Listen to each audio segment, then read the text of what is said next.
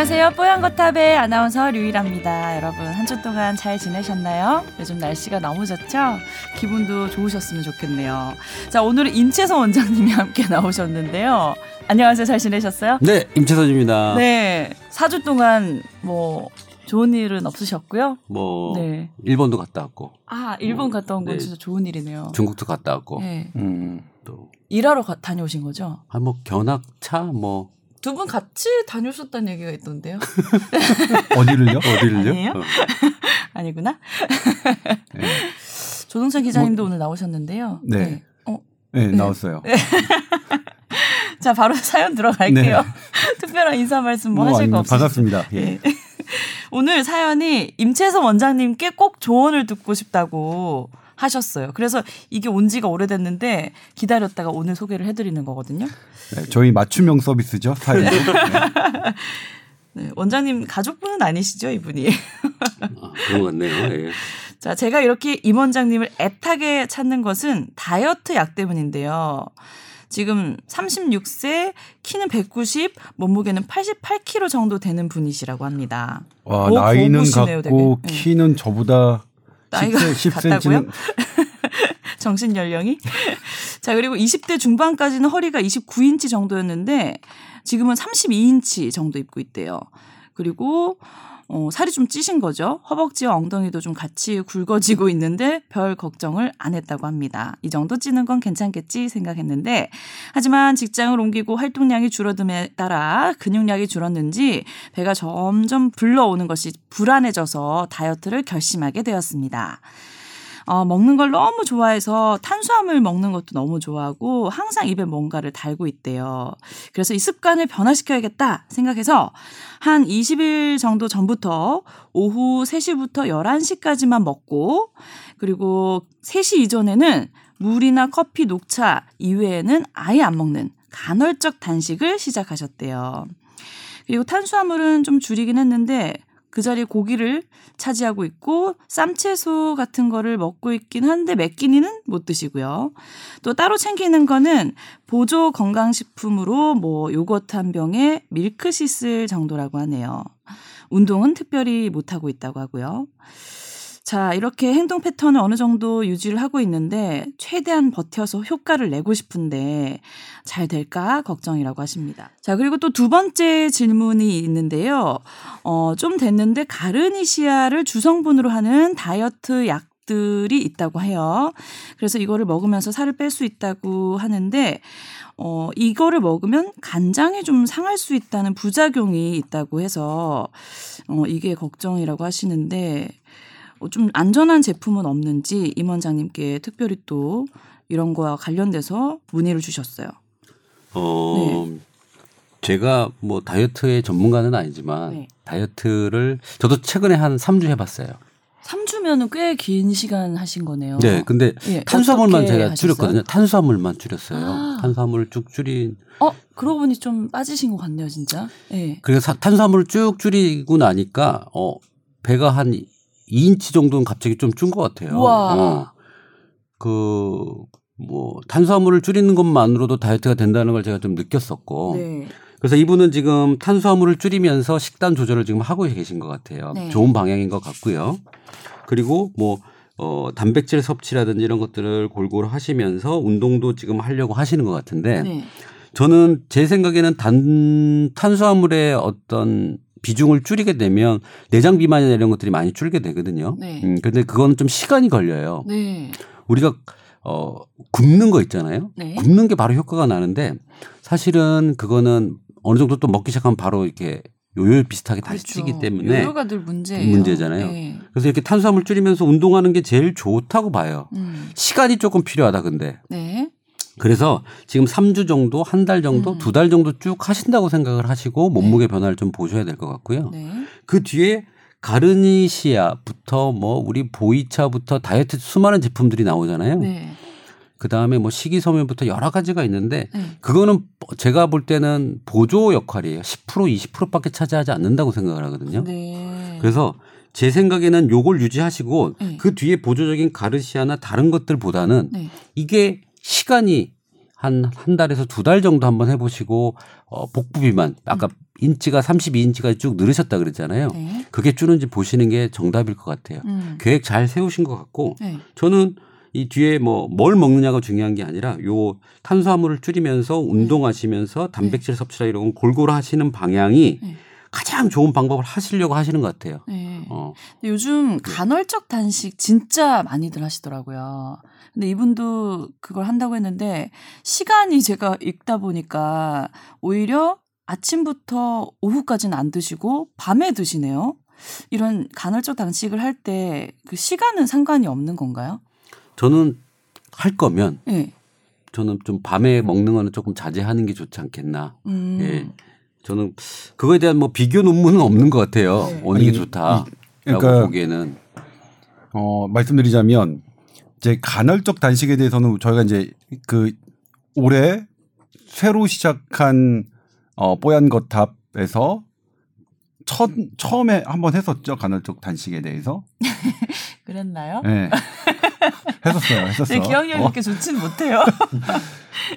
근데 이제 네. 그래서 그때 이, 이 SBS 어, 팀에서 어, 제작을 해서 이제 이두 편을 해서 이제 간헐적 단식이 막 되게 붐이 일었었고 네. 그거의 나레이션을 김소은 선배께서 하셔서 네. 그때 김소은 선배가 오셔서 이제 말씀을 하셨었잖아요. 네.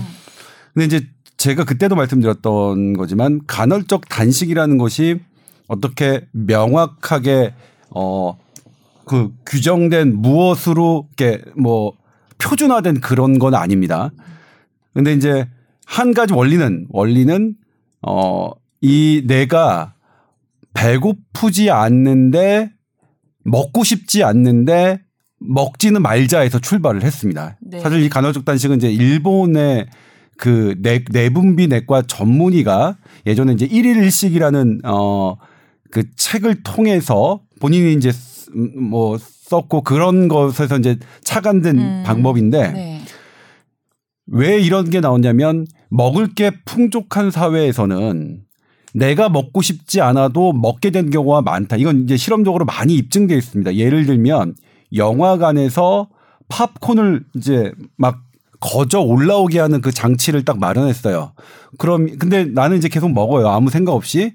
근데 보통 같으면 팝콘이 다 떨어지면 안 먹잖아요. 네. 근데 밑에다 장치를 해서 팝콘이 계속 올라오게 했어요. 그랬더니 사람들이 평 먹는 것보다 평소 먹는 것보다 더뭐 많이 먹죠. 네, 네 배, 다섯 배 정도 네. 먹는 거예요. 그리고 그 실험 중에서 재밌었던 건 뭐냐면 팝콘을 튀기고 5일 지난 퍽퍽한 것. 그러니까 맛이 없는 것 갖고도 실험을 해봤는데 역시 마찬가지였다. 네. 그러니까 이렇게 먹는 게 상당히 심리적인 효과, 그러니까 이렇게 우리가 음. 어떤 생리적인 요구 이런 것과 달리 음.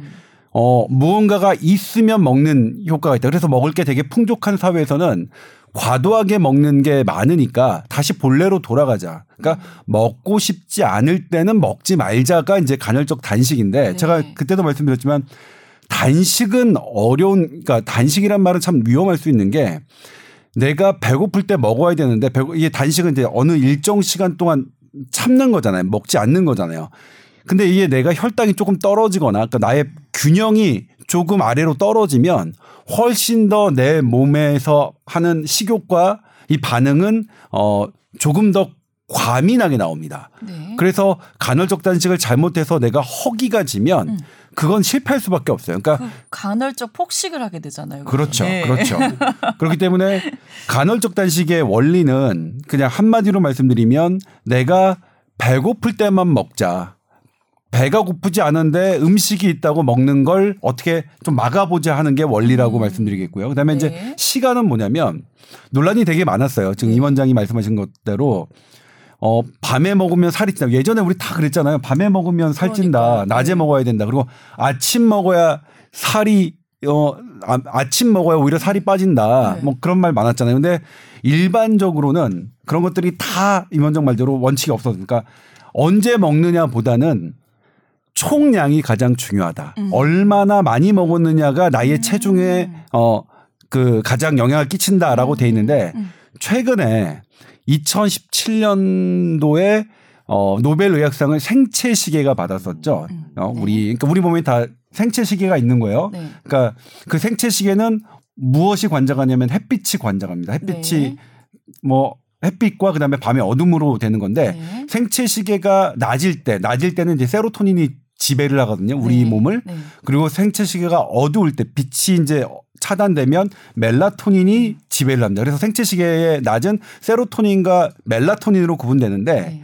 이 멜라토닌이 지배를 하는 생체 시계의 밤일 때 음식을 먹으면 음. 더 살이 찐다는 게 연구 결과가 나왔죠. 미국 하버드 대학의 어. 연구 결과입니다. 네. 그렇기 때문에 근데 이제 이 생체 시계는 사람마다 조금씩 달라요. 한 달라요. 두 시간 정도 차이가 네. 있을 수 있거든요. 네. 그리고 아침형 인간, 맞아요. 저녁형 인간도 뭐 그런 네. 건데 그래서 어 보통은 저녁에 먹어도 먹는 양이 제일 중요한데 본인이 생체 시계가 밤일 때 먹으면 더 찔 수 있다. 음. 생체 시계가 밤일 뭐 어쨌든 뭐 그렇다 그런 정도를 말씀드릴 수 있겠네요. 네.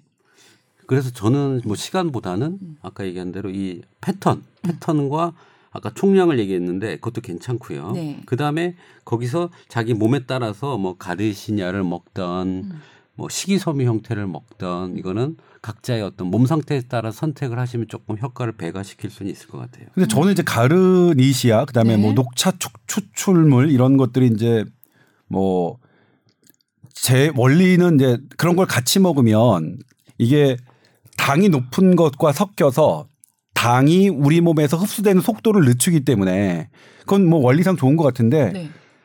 뭐 원리는 괜찮아요. 근데 그런 원리라면 상추, 깻잎, 뭐 배추 이런 것도 똑같기 때문에 굳이? 저는 굳이 가르니시아 뭐 음. 혹은 녹차 추출물 이런 네. 것들을 비싼 돈을 주고 사 드시는 게 맞는지는 잘 모르겠어요. 물론 그게 도움이 안 된다는 게 아니라 도움이 될 것 같긴 하- 한데요. 네. 근데 우리가 이런 가르니시아나 아니 다른 것처럼 어 이런 그런 원리로 살을 좀 덜 찌게 할 수 있는 채소들은 많다.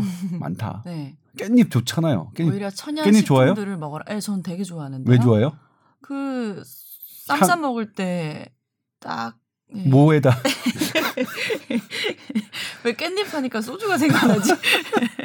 아 깻잎이 참 좋은 거예요. 저 어렸을 때 깻잎 어렸을 때는 깻잎보다 이제 상추를 더 좋아했는데 요즘 나이가 깻잎이 좀 좋죠. 예, 네. 깻잎이 훨씬 더 좋은 것 같아요. 사실 뭐 후반부에 또 말씀드리겠지만 네. 어, 어떤 사람은 깻잎이 안 좋을 수 있어요. 음? 아 그래요? 어떤 사람이 안 좋은 건가요? 음, 아니, 그러니까 어떤 사람은 상추가 좋을 수도 있고요. 네. 안 좋을 수도 있어요. 그거는 나중에 만- 마- 말씀드리겠지만 사람의 인체에 있는 성분들 있죠. 네. 미세 성분부터 그 다음에 유기질부터 필요한 성분들을 분석을 했을 때 네. 어, 중금속도 다 포함이에요. 그래서 어떤 어떤 사람들은 중금속이 많은 사람들은 어떤 걸 먹으면 중금속이 없어지는 형태고 음. 어떤 사람은 그런 채소를 먹으면 그런 성분들이 빠져나가서 안 좋은 사람들도 있어요. 음. 사실 그거는 정말 맞춤 의학, 개인 의학이 발달되게 되면 먹는 것들도 다 조절해 주는 시대가 곧 올 거고요. 음. 그걸 지금 준비하고 있는 사람들도 있고요. 음. 그렇게 진료를 지금 보고 있는 사람들도 있습니다. 그래서 네. 우선은 야채가 다 좋다 라는 말보다는 야채도 사람에 따라서 가려서 먹어야 되는 시대가 이제 오지 않겠냐. 어. 그러니까 야채가 다 좋다라는 말, 뭐 고기가 다 좋다는 말, 네. 이제 그건 다 옛날 말입니다. 네. 이제 그렇게 생각을 하시고 아까 얘기한 탄수화물 줄이고 고기, 단백질 올린 거는 네. 저는 괜찮다고 생각을 합니다. 네. 네. 근데 이분이 마지막에 이 가르니시아 이런 거 말고 아예 안 되면 뭐 삭센다 이런 거는 안 되나요? 이런 말씀을 좀 덧붙여 주셨는데 요즘 그 식욕을 억제하는 다이어트 약들이 많이 나오더라고요. 근데 최근에 제가 들었는데 이거 먹는 약들은 네. 음, 부작용이 많았는데 이 삭센다는 주사 형태로 맞는 건데 부작용 없이 성공하신 분들이 많다고 유행이 좀 되더라고요. 저도 예. 한 펜스를 해봤어요. 한 펜스를 네. 어, 0.6으로 시작해서 1.2까지 해봤는데 와 진짜 밥이 안 들어가요. 밥 3분의 1, 한 3분의 그러면 1딱 먹고 효과적인 거잖아요. 예. 효과적이죠. 근데 이- 탄수화물을 줄이는 데는 뭐 음, 효과적이고 음. 식욕도 없고 술도 먹기 싫어지고 어, 그건 부작용이네요. 음, 부작용이에요. 근데 가장 큰 부작용은 뭐 뭐였냐면 네. 다이어트를 하잖아요. 근데 이름 많고 다 안 먹어서 그런지 자꾸 잔병치레 같이 막 감기도 좀 걸리고 음. 그러니까 이게 조금 뭐라면 일을 줄이면서 뭐 노동 강도는 줄이면서 다이어트를 하는 게 맞지 막 일은 많이 하는데 막 이 다이어트를 심하게 하면 몸 전체적인 컨디션이 떨어지는 것도 있을 수 있겠다라는 생각은 좀 들어요. 그래서 음. 균형 있게 다이어트 하시는 게 맞을 것 같습니다. 음. 그러니까 특별한 지금 부작용은 밝혀진 게 없죠. 그래서 약간 이런 도움을 받는 것도 좋은 건가요? 저도 아, 그러니까 사실 다이어트 약을 먹어본 적이 있는데 아? 저는 심한 부작용에 시달렸어요. 어떤 부작용이요? 그게 약간 향 정신성 물질이잖아요. 음. 그래서 네. 불안, 우울, 초조 이런 게 왔어요. 아. 마지막에는 귀신을 봤어요.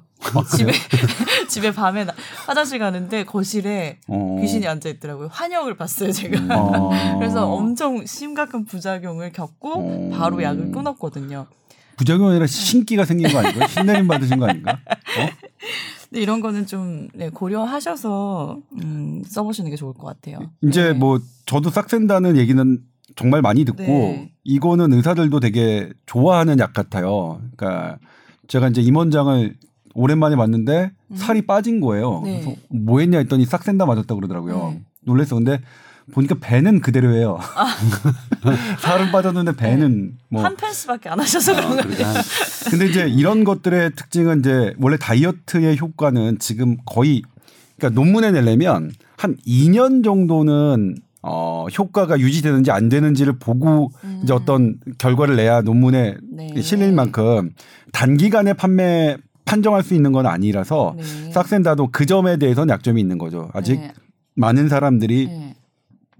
오랜 기간 동안 유지됐다는. 예, 네. 그 부분에 대해서는 그런데 저는 이제 뭐 그러니까 이게 비싸서 그렇지 뭐 여러 가지 시도는 해볼 수 있다고 생각해요. 그래요. 예.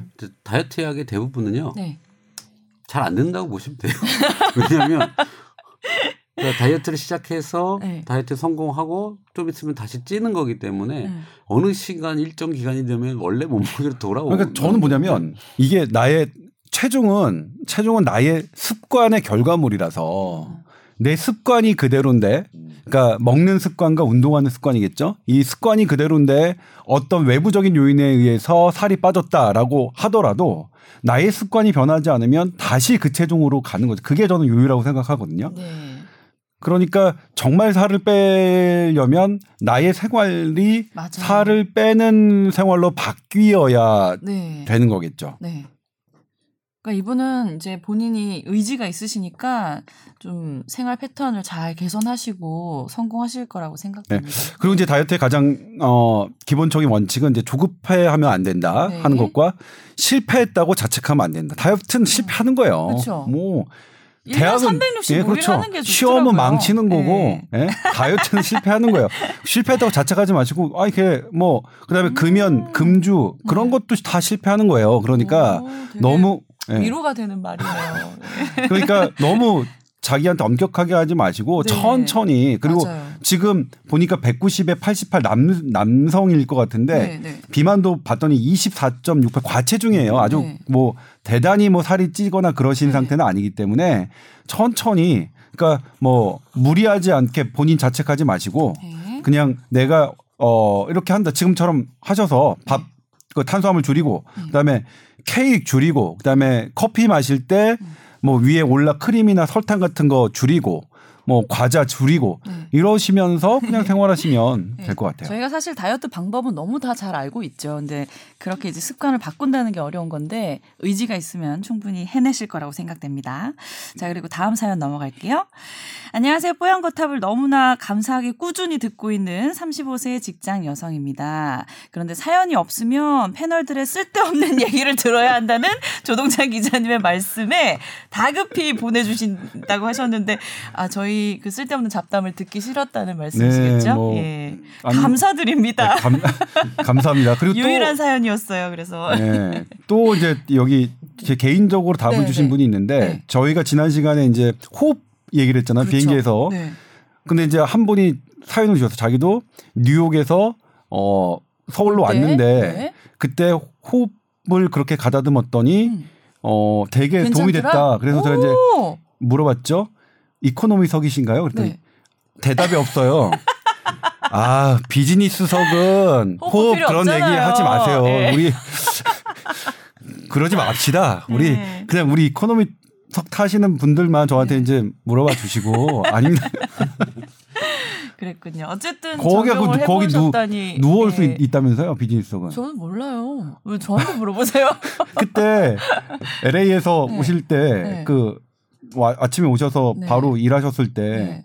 그때 누워서 오셨잖아요 비행기에서. 저한테 왜 이렇게 공격하세요? 마일리지로 한번 타봤어요. 먼 길 간 거라서 네 오랜만에 네. 네. 네. 어. 조사하면 다 나오긴 하지만 네. 오랜만인 것 같진 않지만. 예. 자, 그래서 지금 사연을 읽고 있었잖아요. 자, 왜 그런지 모르겠고 언제부터였는지도 모르겠는데 배에서 꾸르륵 하는 소리가 많이 나신대요. 그 소리의 종류를 그래 써주셨어요. 꾸르르, 뾰록, 부룩, 꼬로로로록, 삑 이런 길이와 종류가 아주 무궁무진합니다. 빈도도 무시 못할 수준이라서 적게 잡아도 한 1시간에 4번은 나는 것 같대요. 뭐 진짜 많이 나시네요. 옆에 직원들이 사무실이 너무 조용해서 막 들릴 것 같아서 불안하시대요. 근데 언제부터 그랬는지는 모르겠는데 신랑이 어 초반에는 막 놀리면서 웃더니 언젠가부터는 병이 있는 게 아니냐 물어보시더라고 했대요. 그래서 신랑 배에서는 이렇게 소리가 안 나는데 내 위장에는 뭔가 문제가 있는 건지 궁금해 하셨어요. 이렇게 특별히 소리 잘 나시는 분 또 있어요. 누구요? 제 주변에 김지연 아나운서라고 네. 같이 저랑 좋은 아침 하는 MC인데요. 네. 방송하려고 앉아 있으면 진짜 계속 소리가 나서 배에서 네 너무 웃겨서 NG가 난 적도 있어요. 어, 네. 네. 특별히 많이 나는 사람이 있는 것 같아요. 음, 네. 우리 일반외과 전문의신 임원장. 의학적으로 얘기를 하면요. 네. 장애 운동이 1분당 1분당 어 소리를 이렇게 청진기를 들 때 이제 장에서 소리가 나는 횟수가 있는데 이제 그거 횟수에 따라서 장 운동이 활발하냐 멈춰 있냐 이런 거를 측정을 해요. 음. 뭐 그래서 20 20회 이상이다 40회 이상이다를 구분을 하는데 이런 사람들 장에 소리 나는 사람들은 장에서 활동되는 그 장의 장명 장의 소리죠. 네. 그게 항진돼 있어요. 네. 그러니까 장의 운동이 활발해져 있는 사람들을 얘기하거든요. 그래서 한의학적으로는 근데 그거에 대한 뭐 특별한 치료를 하진 않죠. 의학 쪽에서는. 근데 이제 그게 통증이 있을 때 있거나 음. 그럴 때는 진경제라고 해가지고 장의 운동을 좀 늦추고 네. 어 우리 장에서 음식물이 또 돌아 들어가서 빠져나가는 그런 속도를 좀 천천히 하는 약을 먹기도 하죠. 근데 증상이 없으면 사실 소리만 나는 거 가지고 약은 먹진 않아요. 근데 이제 한의학 쪽에서는 어떤 것들이 있냐면 이런 장명에 관련돼서는 조금 예민한 사람들 음. 그리고 어 뭐 의학적 용어로 교감신경 톤이 조금 올라가 있는 사람들 음. 어 그리고 어 항상 신경을 쓰면 음. 그걸 꼭 이렇게 완벽하게 하려고 하는 사람들 어 그래요? 근데 어. 장은 원래 부교감 신경이 지배하는 영역이잖아요. 아니 같이 작용을 하죠. 어 항진하기도 했다가 그걸 음, 두 가지가 다 같이 왔다 갔다 하죠. 어 네. 예, 그러니까 교감 신경은 장 운동을 조금 적게 하고 적게 하고 음. 부교감 신경이 장 운동을 촉, 어, 촉진시키는 촉진 하는데 예. 교감 신경 톤이 올라가면 멈추죠. 아. 네, 또 그렇죠. 그러니까 그러니까는 얘가 원래 작용을 하다가도 음. 얘가 갑자기 어, 하면 멈추게 되겠죠. 그래서 네. 그런 교감 신경 톤에 문제가 생긴 사람들, 그러니까 네. 부교감 신경 톤이 올라가든지 교감 신경 톤이 뭐 이렇게 서로 이제 교, 교, 교합으로 이제 작용을 하는데 이제 아까 얘기한 대로 좀 완벽한 음. 사람들, 뭘 하려고 하는 아. 사람들 이런 것들이 조금 힘들어요. 소리 어. 많이 나세요, 조동찬 기자님? 네. 거짓말하고 그러세요, 방송에서. 네. 그래서 네. 솔직히 얘기하면 이것이 어 생활 패턴이나 어떤 조금 뭐랄까 음. 우리 요가는 아니지만 참선이라든지 어, 참, 음. 어, 참선 참선이요. 네. 벽 보고 하는 건가요, 참선은? 네. 뭐 아, 면박 나는 면박 수행이죠. 그거는. 완벽하지 벽 않아도 보고 반성해. 막 이런 이렇게. 거 하죠.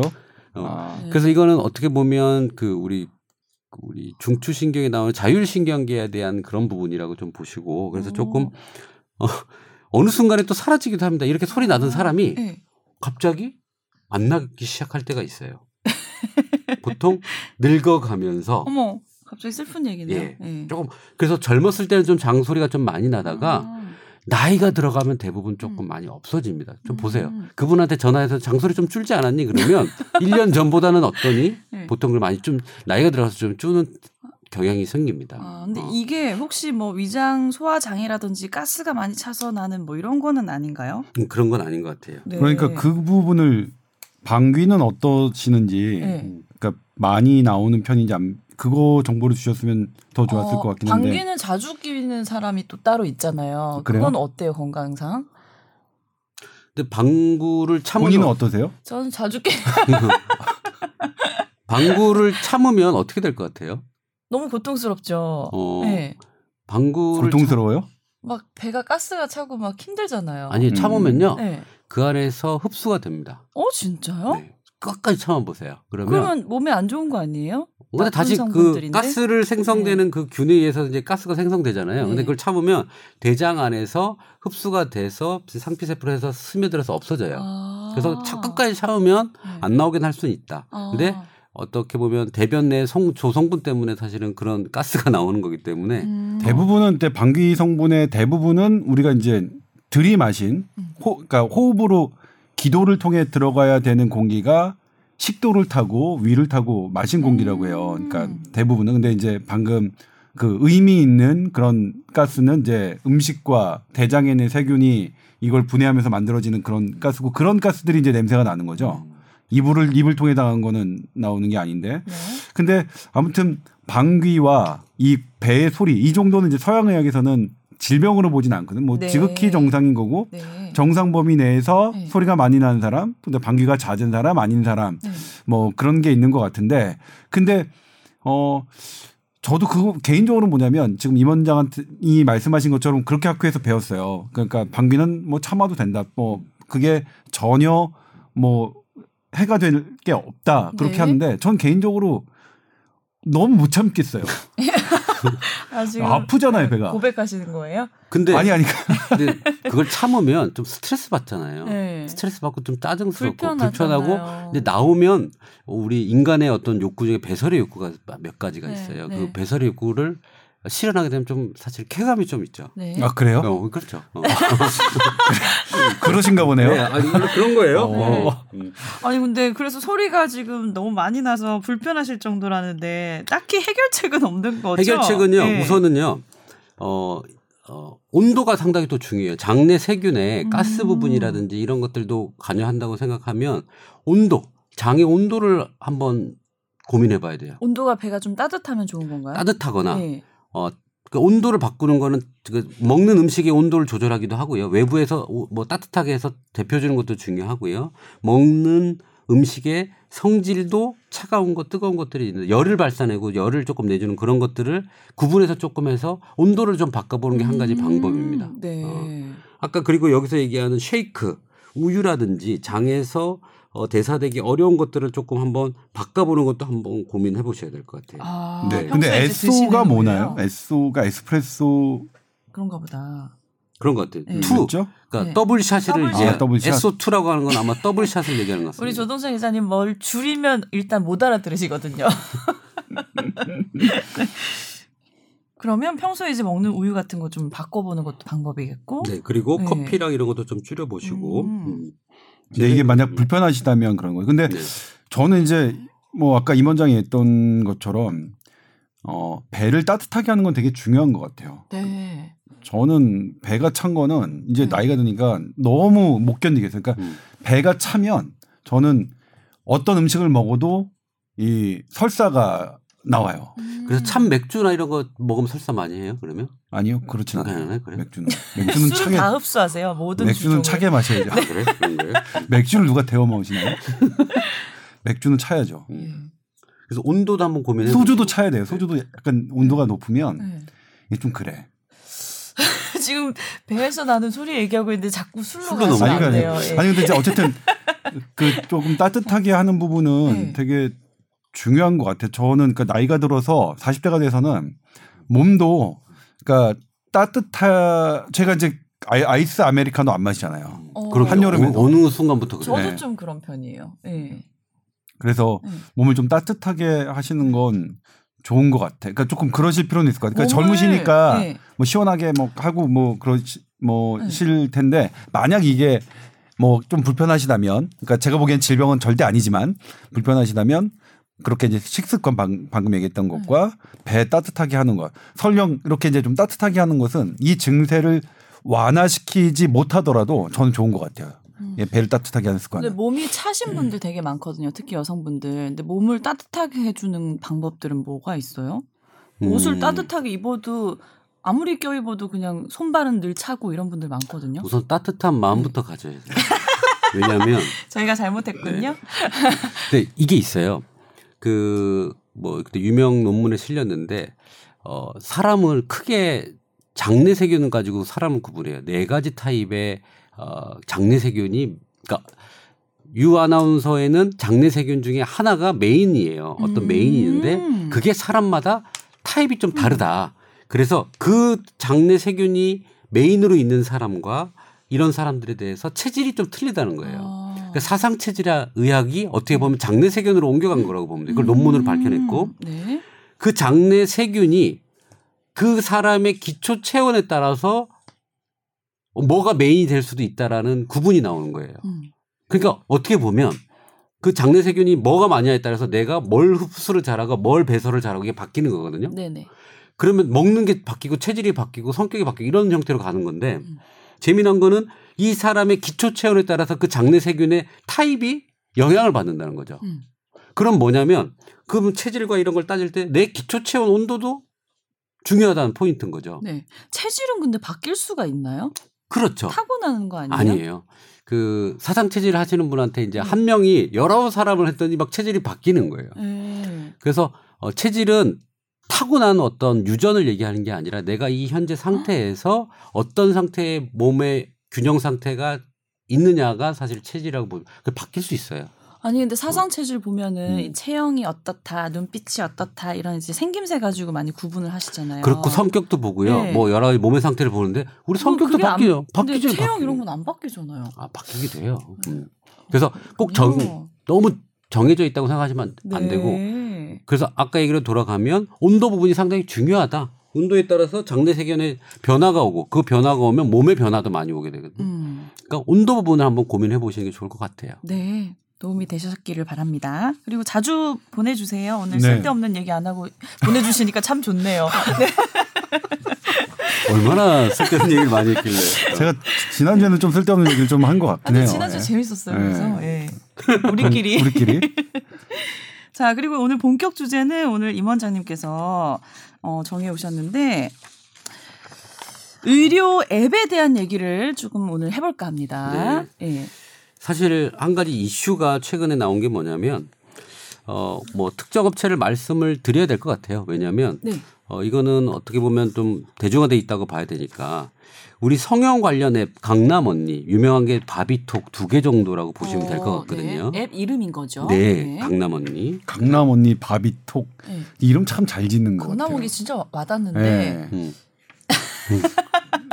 바비톡, 네. 바비톡, 성형, 네, 누가 봐도 성형 어플이네요. 예. 바비톡도 그거잖아요. 바비 인형처럼 예뻐지는 걸 얘기하는 네, 거겠죠. 네. 그다음에 톡이 토크한다고 얘기하는 네. 거고. 그래서 이제 그 회사가 있어요. 그래서 뭐 사용자가 70만 명 이고 뭐 거의 100, 월 사용자 수가 몇십만 명에서 뭐 70만 명, 80만 명까지도 월 이용을 한다고 해요. 이런 야, 앱을요. 꽤 이게 인기 좋은 어플이군요. 그렇죠. 네. 이제 그렇다 보니까 제휴 병원들도 점점 늘어나게 되고요. 그래서 이 이런 앱들의 이제 특징은 뭐냐면 우리 옛날에 성형외과 가려면 제 동기들 조금 나이 계신 분들 40대 분들이 성형외과를 갈, 가려면 어떻게 갔었냐면 네. 옛날에 젊었을 때도 네. 어느 날 날 잡아가지고요 예. 강남에 올라와서 병원을 한 네다섯 군데 쭉 상담을 어, 해요. 네. 그리고 나서 가장 마음에 드는 병원을 선택해서 수술을 하는 방향이 이제 30대, 40대 사람들이 했던 네. 행태였던 것 같아요. 네. 네. 근데 요즘엔 어떻게 됐냐? 이런 앱이 개발되면서 네. 원장님이 화면에 나와요. 어. 어, 그래서 라이브 상담을 신청을 하면 실장님을 상담을 하고요. 그 다음에 오. 원장님까지 상담을 하고 네. 뭐 그렇게 하고 나서 병원을 선택하게 되는 거죠. 오. 병원을 그렇게 방문하고 돌지 않아도 네. 원장님과 직접적으로 성형 관련된 상담을 할 수 있는 거예요. 네. 소비자 좋죠. 입장에서는 아주 편리하니까 좋죠. 예, 예. 인기가 많겠네요. 그런데 여기 보시면 이런 앱에서는 이제 사업자가 들어갔기 때문에 돈을 벌어잖아요. 네. 그 CPA 단가라고 해가지고 CPA가 뭐냐면 병원에 이득이 되는 소비자의 행동에 따라서 돈을 지불하는 거예요. 네네. 그러니까 병원이 100만 원을 어 넣어놓고 환자가 상담을 했거나 음. 병원을 방문하겠다는 예약을 했을 때마다 네. 2만 원씩 빠져나가는 겁니다. 어. 댓글을 달아도 그렇고 어. 그거에 대해서 돈이 빠져나가요. 뭐 이벤트를 네. 할때 얼마 빠져나가고 이렇게 해가지고 네. 어, 걸어놓으면 이 병원은 가만히 있어도 환자들이 와서 상담을 하게 되는 거죠. 그래서 2만 원, 몇만 원씩을 지불하고 어, 그 사람은 상담해서 병원에서 환자를 유치하게 되는 어, 사업 모델인 겁니다. 네. 제가 볼 때는 소비자한테는 되게 의미 있는 거예요. 소비자가 돈 나가는 건 없잖아요. 그죠? 네. 어. 그래서 이제 이런 앱으로 이제 이게 활성화되니까 이제 제재가 또 들어오기 시작하죠. 네. 뭐냐면 문제였나요? 우선은 어, 이 강남 언니를 운영하는 회사에 어, 보건복지부가 어, 보건소에서 이제 조사를 나갈 생각이고요. 그 병원 명단을 입점을 해서 우선 첫 번째 가장 과대 광고가 있었느냐. 네. 그 다음에 두 번째는 원격 진료 관련된 부분도 이슈예요. 음. 그렇게 원격 원장이 와가지고 네. 상- 진료를 하는 거죠. 진료라고 진단을 내려주잖아요. 네네. 근데 원격 원료 원, 지금 원, 원격 진료는 불법인가요? 아니죠. 뭐 네. 중증 환자라든지 도서지약이라든지 이런 것들은 지금 어 하, 제한적으로 허용되고 허용되어 있는. 상태인데 예. 이런 성형외과에서 원장님 처방은 없었겠죠. 상담을 했으니까. 근데 뭐 눈에 어떤 거 문제입니다. 쌍수를 아, 쌍수가 뭔지 아세요? 쌍수 모르실 것 같은데요? 줄이면 무조건 모르신다니까요. 쌍- 쌍꺼풀 수술. 아, 맞췄다. 눈치는 빠르세요. 그래서 뭐 쌍수가 어떻고 어떻고 이런 진단을 내려주는 게 지금 어떻게 보면 원격 진료에 해당되기 때문에 이것도 문제가 좀 있고요. 네. 그 다음에 과대 과장 광고를 통해서 이 병원으로 환자 유인 알선 행위 음. 부분도 문제가 있어요. 네. 우리 의료법의 가장 의료 산업을 저해하는 부분이기도 하거든요. 네. 환자 유인 알선 행위 부분이. 네. 그럼 이렇게 해가지고 내 병원의 퀄리티는 떨어지는데 막 과대 광고 과대 광고를 해서 네. 뭐 이거 100% 된다고 해가지고 환자를 끌어들여서 돈을 버는 행위가 됐을 때 음. 환자를 유인 행위를 했을 때 광고도 포함되겠지만 음. 그런 걸 했을 때 문제가 되, 는 경우가 유인 알선 행위에 접촉되는 거거든요. 음. 이런 세 가지 포인트에 대해서 지금 조사를 지금 하고 있는 상황이에요. 네. 음. 근데 이게 기준이 모호한 거죠, 지금. 그렇죠. 네. 근데 이게 저는 성형외과 부분을 어떻게 보면 의사가 하는 진료 영역이기도 한데 어떻게 보면 필수제라고 보기는 어렵잖아요. 아팠을 때 치료하는 건 아니라 네. 내가 예뻐지기 위한 선택이기 때문에 음. 어느 부분 어떻게 보면 그 필수제 요소에서는 조금 어 영향력이 좀 떨어진다고 볼 수 있는데 이런 것들을 똑같은 잣대로 해서 어 의료 산업을 조금 저해하는 부분이 맞느냐 또 사실 고민을 해봐야 될 것 같아요. 네. 근데 이제 여기서 끝나는 게 아니라 이제 확장을 해보면 그러면 이게 문제가 있다 그러면 사실 지금 네이버 광고도 문제가 되는 겁니다. 어, 왜요? 자, 네이버 광고는 어떻게 돼 있냐면 그 키워드 광고가 메인이에요. 네네. 핵심 수익 모델은 키워드 광고거든요. 네. 키워드 광고라는 건 뭐냐면 내가 병원이 돈을 100만 원을 넣어 놓고요. 세팅을 합니다. 여드름 음. 했을 때 우리 병원이 나올 수 음. 있게끔 아니면 여드름을 제일 싹 잘 치료하는 곳 그렇죠. 여드름의 넘버원 뭐 이렇게 글자를 세팅을 그렇죠. 해요. 한 네. 만뭐 어떤 병원은 만 개까지도 세팅을 하기도 음, 하고요. 음. 그렇게 세분화해서 세팅을 해 놓으면 각 그 문장에 따라서 가격이 매겨져요. 네. 아까 얘기한 것처럼 여드름 이 세 글자는 막 몇만 원씩 합니다. 클릭할 때마다. 음. 클릭할 때마다요? 그래서 어. 그래서 어. 뜨, 떠, 떠 있는 병원에 어 고객이 네. 일반 사람이 클릭을 딱 하면 그 충전돼 있는 돈이 그냥 빠져나가요. 어. 그러니까 네이버는 그냥 그만 걸어놓기만 해도 돈을, 버는 거죠. 예. 그런데 아까 얘기한 대로 어, 네이버에 아까 했을 때 어, 여드름을 제, 세계에서 제일 잘 고치는 병원 이렇게 말했다고. 네. 그게 맞는 광고는 아니잖아요. 네. 그렇게 해서 올려서 클릭을 해서 환자가 보고 병원을 방문했을 때 음. 그거는 돈을 받고 유인행위도 포함되는 거고 과대 과장 광고도 광고도 되는 거고. 그런 거에 대한 네. 선택이 안 되는 거죠. 저도 예 뭐냐면 이제 이 얘기를 임 원장이 꺼냈는데 사실 좀 놀랐어요. 네. 그리고 이게 지금 성형 외과 영역에서 벌어지고 있는 일인데 네. 확대를 해서 확대가 될 것 같아요. 왜냐하면 음. 이제 기존의 의료 광고는 TV나 신문이나 잡지 혹은 지하철 표지판 뭐 이런 이 전통적인 장소에 관해서 우리 법규는 있지만 이건 새로운 영역이잖아요. 어플리케이션이라는. 네. 그러니까 여기에 대한 거를 이분들도 생각했겠죠. 어, 이건 없어요. 어플리케이션에 대해서 뭘 하는 거는 없어요. 없으니까 없었던 거예요. 예를 들면 하나가 이제 어 의사 병원에서 잘 알려진 방법이지만 일반적인 광고는 되게 규제가 심해요. 의료 광고는. 네네. 근데 책을 통한 광고는 별로 심하지 않거든요. 네. 그래서 선생님들이 책을 많이 쓰시는 이유거든요. 책 책을 광고하면 되니까 아. 이 의료 광고를 대신에 아. 그런 그런 부분이 있었는데 네. 이건 이제 새로운 영역의 어플리케이션이 왔는데 이제 이 어플리케이션이 어 그러니까 사실 뭐 따져 보면 어, 광고 광고로 보일 수 있죠. 그리고 광고죠. 유인행위로 예. 볼수 있는데 그러면 이제 기존의 광고와 유인행위와 그런 기존의 이제 네이버나 뭐 다음 혹은 기존에 하고 있는 것들은 어 유인행위나 뭐 이런 게 없느냐 과장이 없느냐 네. 그건 저는 아닌 것 같아요. 있어요. 그러니까 음. 내용은 사실 뭐냐면 이 어플리케이션이 들여다봐야 되는 정부가 이걸 들여다봐야 되고 그리고 사회적으로도 논의 논의해 봐야 되는 영역이긴 맞는데 그래서 이거 진짜 우리가 어디까지 허용하고 어떤 식으로 활용할 것이냐는 걸 봤는데 어 근데 이게 이거는 어 과도하고 그다음에 기존의 광고는 과도하지 않다. 이거는 좀 동의하기는 어려워요. 그러니까 임원정이 지금 얘기해 줬던 대로. 근데 어 저는 그래서 이게 이 어플리케이션 저는 어떻게 생각을 하냐면 이거 어플리케이션은 기존에 없던 영역이니까 네. 이것에 대해서 어떤 관련 제도를 만들어야지 이걸 무조건 그러게요. 뭐 네. 나쁘다고 물론 이제 법을 위반하고 그런 게 있다면 그건 분명히 뭐 해야겠죠. 뭐 법 어긴 게 있으면 그것에 대해서 조치를 해야겠지만 음, 음, 음. 이 어플리케이션이 상당히 들여다볼 만한 네. 게 있다. 그리고 이게 이제 인기를 끈다는 건 어떤 의미가 있냐면 제가 뭐냐면 사람들이 많이 보이는 병원 저 쟤는 그러니까 되게 과장 광고로 사람들이 많이 모인다 이렇게 저도 예전에 생각했었거든요. 네. 제가 그래서 한 번은 그러니까 제가 솔직히 말씀드릴게요. 네. 지하철에 뭐냐면 광고를 하셨어요. 한 그 한의사 분이 뭐 당뇨약부터 끊고 와라. 그럼 내가 당뇨 다 치료해 주겠다. 그럼 제가 이제 그 당시에 그 10년 전에 조동찬으로서는 얼마나 분기탱천할. 일입니까? 그래서 내가 너를 너를 무조건 어떻게 해보겠어. 끝장 내보겠어. 갔어요. 갔는데 사람들한테 이제 물어보잖아요. 가서 예, 그 당시 이제 그걸 잠입 취재라고 하죠. 근데 떨렸어요. 되게 떨리는 마음으로 사람들에게 물어봤어요. 이게 뭐 그러니까 물어본 이유는 그렇죠. 이거가 어 했는데 사실 효과도 없는 것 같고 뭐 돈만 낭비된 것 같다. 이런 식의 인터뷰를 따려고 들어갔는데 못 땄어요. 오. 왜요? 아, 환자들이 너무 만족하는 거예요. 다들. 그렇구나. 그래서 그때 되게 사실 되게 충격이었어요. 그래서 어. 아까 그때 들었던 생각 이제 그 다음부터 든 생각 은 뭐냐면 과장 광고라서 사람이 많이 모인다는 것의 전제는 뭐냐면 사람들이 다 바보라는 뜻이거든요.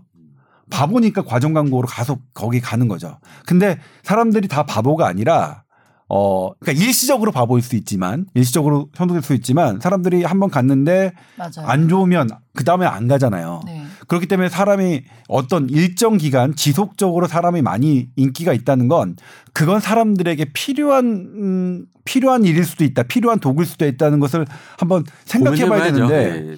아무튼 근데 다시 그, 그 원래 그분으로 돌아간다면 그분은 제재를 받아서 그 광고를 철폐했습니다. 그러니까 의료법 위반으로 어 이렇게 심의에 걸려서 결국은 이제 문제가 돼서 그분은 이제 그런 광고를 아예 일체를 하지 못하게 예, 되셨는데 아무튼 이렇게 어 이 강남 언니나 뭐 뭐였죠 무슨 바비톡. 바비톡? 같은 네. 이런 어플리케이션에 대해서 네. 어, 이것들이 의료계의 기존 광고와 어떻게 맞물려 가는지 하는 거는 되게 흥미로운 일인 것 같고 네. 그리고 지금 병원을 찾는데 일반인들의 정보가 부족한 건 사실이잖아요. 맞죠. 예. 유일하게 찾는 게 사실은 광고밖에 없잖아요. 네. 왜냐하면 심평원이나 이런 데서는 사실 해줄 수가 없으니까 음. 그 누구도 그러니까 이제 그런 그분들이 많이 하시는 게그 지식 검색에서 찾거나 네. 후기 같은 거 아니면 많이 보고. 아니면 네. 기사를 찾죠. 네. 기사를 찾아서 아 이분이 이런 관련된 기사가 많이 나오니까 그 저명하신 분이구나 이렇게 생각하는데 그런데 사실 제가 여기 들어와서 일하는 입장에서는 기사들도 대단히 혼탁돼 있거든요. 90% 정도가 조- 만들어진 지사가 대부분이에요. 네. 그러니까 예전에 우리가 얘기했지만 이게 하나의 뭐, 뭐라고 하죠? 패키지예요. 홈쇼핑 기사, 음. 그 다음에 어? 블로그 뭐뭐 뭐, 이렇게 뭐, 블로그 이렇게 해서 그 거기 패키지를 병원이 사면 블로그에 나오고요. 어떤 기사에 나오고요. 음. 기사가 아니라 기사보다는 어떤 프로그램이죠. 프로그램이 나오고 바로 그 프로그램이 나오는 옆, 옆 채널 홈쇼핑에 나와요. 네. 이런 패키지 세트 상품이네요. 예, 세트 상품이죠. 네. 그런 게 만연한 그러니까 그런 경우에는 뭐냐면 저같이 이런 업을 하는 사람만 좋죠. 음.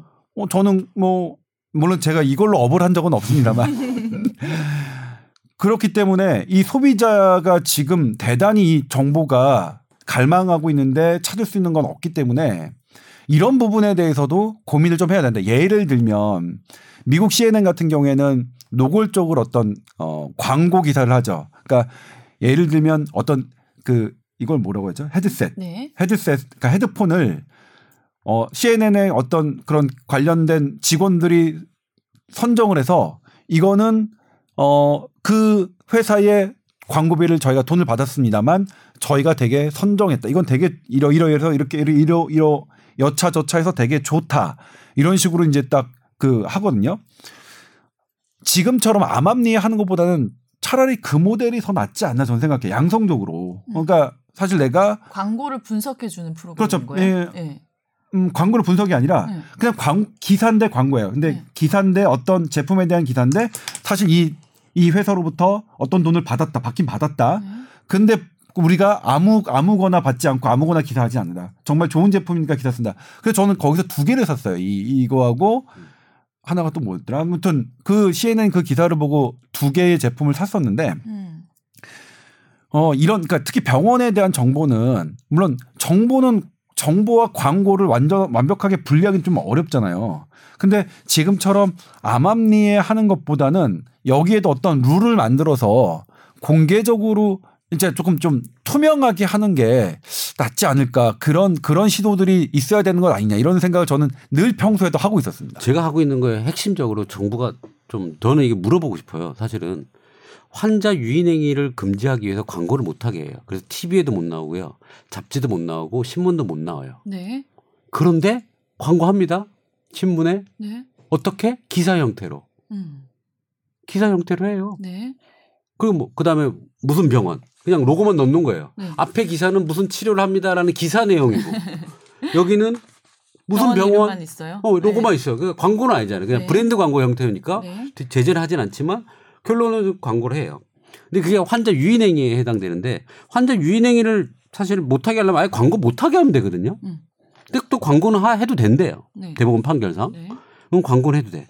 그런데 또 재미난 건 뭐냐면 정부가 외국인 환자는 광고를 해서 환자 유치 알선 행위를 해도 된다고 법을 만들어요. 음. 그러면 이 유인 행위를 하면 안 되는 목적은 뭐냐면 의료 그러니까 생명을 담보로 하는 업인 사람이 어 환자를 돈 주고 사서 데려오거나 이런 것들을 원천적으로 금지하고 이 사람이 병을 고치는 것만에 집중해라는 게 목적이거든요. 네. 그렇다면 외국인 환자도 똑같이 적용해야 되는 게 맞거든요. 근데 네. 외국인 환자는 외화가 뭐 외화벌이가 되니까 외국인 환자는 유치할성 해도 되고 수수료 줘도 되고 음. 돈이 왔다 갔다 해도 되지만 국내 환자는 하지 말라 그래요. 그러니까 이게 이제 그 기준이 그렇죠. 잘못된 거예요. 의료 그렇죠. 거네요. 예. 의료에 대한 의료를 의료를 규제하는 이유가 의료는 필수되고 음. 사람 생명과 관련된 거기 때문에 이런 그렇죠. 규제가 들어가는 건데 네. 외국인한테는 사람 아니다. 어, 그렇죠. 그 그게 위배가 되는 거고 음. 또그 위배 사항에 또 광고는 되고 이게 기준이 없기 좀 애매하게 만들어 놨기 너무 때문에. 근데 우리 네. 그류 아나운서 생각은 어때요? 이, 이 병원 정보에 대한 이런 네. 부분 병원 어떻게 찾아서 가세요? 아, 저는 이제 요즘은 이런 TV 광고나 뭐 이런 신문 광고 이런 거로는 믿지 않고 어, 실제로 그 병원을 이용한 음. 환자들의 후기 같은 게 굉장히 많이 올라와요. 음. 근데 그것도 어느 정도 이렇게 뭐 일부러 어, 음. 만들어서 쓰는 분도 계시겠지만 실제 정말 음. 이제 음. 자기가 겪어서 쓰시는 분들도 있어서 저희 같이 어린 분들은 그거를 아, 이제 쭉 저같이요? 예, 네, 이렇게 세대가 같이, 네. 다르시니까 알려드리는 거예요. 그래서 그러니까 스마트폰 세대잖아요. 그래서 이거를 쭉 보면 이제 진짜로 이 병원이 어떤지 판단이 좀 서더라고요. 저는 그래서 그거를 많이 활용해서 저는 가요. 음. 예. 그러니까 이제 사용 직접 어 왜 근데 그런 TV 광고에 나오는 병원들은 네. 신뢰 아, 신뢰를 못한다 이게 아니라 더 많은 정보와 정확한 정보를 얻고 싶으니까 그러니까- 광고만 봐서는 음. 모르니까요. 비슷비슷하잖아요. 어쨌든 광고라는 음. 거는. 예. 그러니까 이제 뭐냐면 이것도 저는 이게 이제 소비자들의 눈높이라고 생각하는데 열심히 지금은 뭐냐면 우리 업계에서 의료 기자들의 업계에서 뭐냐면 기사를 쓴 예전에는 10년이나 20년 전에는 기사 한 번 나오면 대박이 났다. 음. 라고 하는데 지금은 그런 현상이 없어졌거든요. 아예. 그러니까 뭐 TV에 나오고 하죠. 뭐 해도 뭐 그냥 예. 어제와 다를 게 없는 네, 네. 뭐 그런 거니까 네. 이게 이제 뭐냐면 왜 전 소비자들이 정확하게 이 의식을 하고 있다고 생각해요. 이, 이게 이제 저런 구도 알려지진 않았지만 못 믿겠어 하는 부분들이 있어서 이제 저는 이제 고민이 뭐냐면 이런 부분이 어떻게 그렇게 갈망하시는 분들에게 이런 정보 병원이나 이런 정보를 좀 제대로. 어떻게 제대로 전달하는 방법이 간단한 게 있을까? 있을까? 네. 있어야 된다고 저는 생각해요. 그러니까요. 무작정 뭐 유인행위라고 맞고 뭐 네. 맞고 맞고가 아니라 음. 좋은 정보를 제공할 수 있는 것들을 해야 된다. 음. 물론 이제 어 이 부분이 사람의 생명과 관계된 거니까 그러니까 일반적인 기업 뭐 일반적인 상품 음. 어, 이런 시장과 똑같이 이제 뭐 규제를 풀 풀면 안 되겠죠 당연히 이거는 이제 엄격하게 정부가 관리를 해야 되는데 지금 현상은 어쨌든 관리가 제대로 돼 있는 것 같지는 않고 그래서 이상하게 꼬여가고 있으니 어 뭐 그런 부분에 대한 논의는 조금 해야 되는 게 아닌가 그런 생각이 들었어요. 네. 그 이제 요 앱에 관련된 거를 얘기를 하다 보면 솔직히 말하면 소비자 중심에서 생각을 지금 해보는 거거든요. 네. 소비자한테는 좀 좋은 어플이고 좋은 건데 네, 네. 법적으로 걸리잖아요. 네. 근데 제가 조금 조사를 조금 더 해보니까 얘가 2년 전에 방송을 하면서 이런 앱이 나오면 대박입니다라고 했던 앱이 있어요. 뭐냐면 우리가 병원 가면 처방전 종이 들고 가서 하잖아요. 그걸 스마트폰에 넣어서 그냥 띡 해서 약이 나오고 지금 레몬헬스케에서 만든 이 플랫폼은 어떻게 돼 있냐면 네. 레몬헬스 케어는 뭔가요? 어, 또 이런 앱을 만드는 회사예요. 회사예요? 음, 그러니까 강남 언니 바비톡과 좀 다른 또 다른 개념이에요. 이제 이제는 네. 성형에서 좀 벗어나서 전체 이제 네. 질병으로는 네. 병원인데 내가 병원에서 처방전이 딱 나와요. 그럼 처방전이 옛날엔 종이로 준 게 아니라 바코드 형태나 정보로 딱 들어와요. 바코드, 네. 바코드가 아니라 네. 바에 많이 다니시니까 아, 바코드라고 하지. 아, 빠졌네요. 자, 그 들어온 정보를 눌러서 클릭하면 내 근처 약국으로 전송이 돼서 이미 약을 만들고 결제까지 끝나요. 네. 그럼 그 사람은 딱 가면 복약지도 막 기다릴 필요 없이 약은 준비돼 있고 우리 약국 가면 기다리잖아요. 약 만들 네. 때까지. 그냥 약은 계산도 돼 있고 아, 요즘 큰 병원에서는 이렇게 하던데요. 그러니까 네. 그걸 제가 2년 전에 해야 된다고 얘기를 했는데 네. 이제 그걸 실현하는 회사가 나온 거죠. 네. 그래서 각 큰 병원들하고 이제 연계돼 가지고 그렇게 바코드 형태로 정보를 했죠. 네. 그 당시에 뭐 이슈는 뭐였냐면 그 의료 정보에 대한 보안 부분 뭐 이런 것들이 이슈였는데 이제 그걸 해결한 것 같아요. 네. 요런 앱들은 사실은 소비자한테 너무 좋죠. 간단해지니까요. 과정이. 예. 어. 또 골든케어라는 앱은 뭐가 있냐면 그렇게 저장된 정보가 쫙 기록이 돼요. 어, 그러니까요. 기록이 예. 돼서 내가 옛날에 무슨 약을 맞아요. 먹었는지가 싹 돼 있고 음. 내가 약의 용량이 변화, 그때 음. 뭐 아팠는지. 음. 그럼 그 정보나 진단서들이 정보돼 있는 거를 클릭 하나로 음. 보험사에 우리 실손보험에 청구하게끔 돼 있는 이런 앱들도 생겼어요. 네. 그러니까 이런 것들은 서- 어찌 보면 소비자한테 좋은 앱인 거잖아요. 네. 근데 문제는 아까 얘기한 강남이나 이런 것들은 환자가 어떤 병원이 좋은지에 대한 평가와 소개와 환자가 음. 찾아가는 서비스잖아요. 이거는 네. 온 사람들에 대한 사후에 관련된 앱들이고요. 결론적으로는 머리 굿닥이라고 해서 큰 지금 병원 소개하는 어플이 있잖아요. 거기도 다 광고로 먹고 사는 회사란 말이에요. 그러니까 저는 그거 네. 그런 거가 이제 굿딱 그런 거 강남 언니도 마찬가지지만 우려되는 게 지금 이제 이게 새로운 시장 어플리케이션에서 기존 광고처럼 들어왔는데 기존 광고의 규제를 받지 않는 거니까 사실 뭐냐면 그런 식으로 보면 광고죠. 그러니까 네. 광고니까 광고 규제를 저는 받아야 된다고 생각해요. 그래서 네. 어플리케이션에 대해서는 새로운 논의가 있어야 되는데 저것 또한 뭐냐면 강남 언니에게 어떤 뭐 돈을 준 사람의 병원을 소개하는 거겠죠. 그러니까 좋은 병원이 아니라. 그렇죠. 그러니까 저런 거에 가장 큰 그러니까 음. 진짜 이제 무료 그러니까 소비자 입장에서 보면 네. 어 좋은 그러니까 돈 내 돈 많이 내는 병원을 소개하는 게 아니라 네. 정말 조- 좋은 병원 잘하는 병원을 이게 소개해 주는 어플이 좀 나왔으면 좋겠는데 조 기자님. 예, 그게 안 되는 거잖아요. 제가 이, 이 앱에 대해서 관심을 2년 전부터 갖고 KT랑 이 진짜 좋은 앱을 만들어 보자 병원을 소개하는 거. 네. 그래가지고 어 네이버 지식인 의사들 그것까지 다 포함해가지고 약간 공공성이 네. 있는 걸 만들었는데 망했어요. 왜요? 수익이 없잖아요. 네. 그렇긴 하네요. 없어지는 거예요 그냥. 예, 음. 그러네요. 자본금과 그걸 몇십억을 뭐, 뭐 투입을 해서 만들었어요. 정말 좋은 앱을 만들었고 네. 전국의 모든 병원이 다 나오고 뭐 그런 것들이 다 들어가서 했는데 광고 유치나 이런 수익 모델이 없으니까 망하는 거죠. 사실은 근데 이런 모델들은 아까 얘기한 그 우리 약국 계산하는 거는 거기서 수수료 피를 받죠. 근데 그건 좋은 것 같아요. 그거는 그러니까 뭐 병원을 어떻게 이제 뭐 저기 하는 게 아니라 음. 절차를 되게 간단하게 해주는 거니까 네네. 그런 거는 조금 이건 문제가 활성- 없다. 예, 이거죠. 활성화 근데 이제 됐으면 좋겠는데. 아까 환자 병원을 소개하게 되는 이런 음. 어플에 대해서는 아까 의 법- 법적인 문제 그리고 외국인은 왜 차별하느냐. 음. 어, 그렇죠. 뭐 이런 것들은 일관성이 없다고 봐야 되고 음. 사문화돼 가고 있다고 보시면 돼요. 네. 예전에는 환자 유인 관- 광고 행위가 아예 일절 금지였는데 지금은 풀려가고 있거든요. 음. 그다음에 TV도 안 되고 뭐도 안 된다는데 또 풀려가고 있고 음. 재미난 거는 요즘 1년 반 전에는 환자의 사전 그 뭐지 성형 전 수술 네. 전 수술 후 사진을 기재하는 광고가 많았었어요 네. 성형외과에서. 네. 근데 어느 시점에서 그건 안 된다. 어 과대 과장 광고라고 해서 안 됐는데 지금 앱 안에는 다 있어요. 네. 그러니까 이게 시대가 달라지면서 매체가 달라지면서 광고 기, 기법이 달라지고 있는데 이걸 법이 못 조례가 못 따라와요. 음.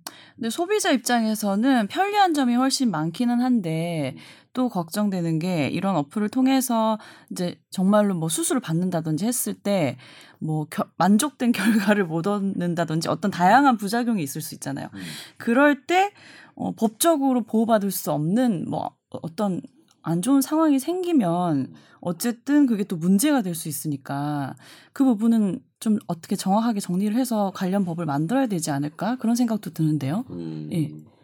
그게 그게 가장 문제죠. 치료가 잘못됐을 때 네. 뭔가가 부작용이 생겼을 때는 누가 책임을 질 것이냐. 그렇죠. 그러니까 예를 들면 강남 언니든 뭐 바비톡이든 여기를 믿고 여기에 유명세 때문에 어떤 병원을 갔는데 그 병원에서 만족하지 못한 결과가 있으면 네.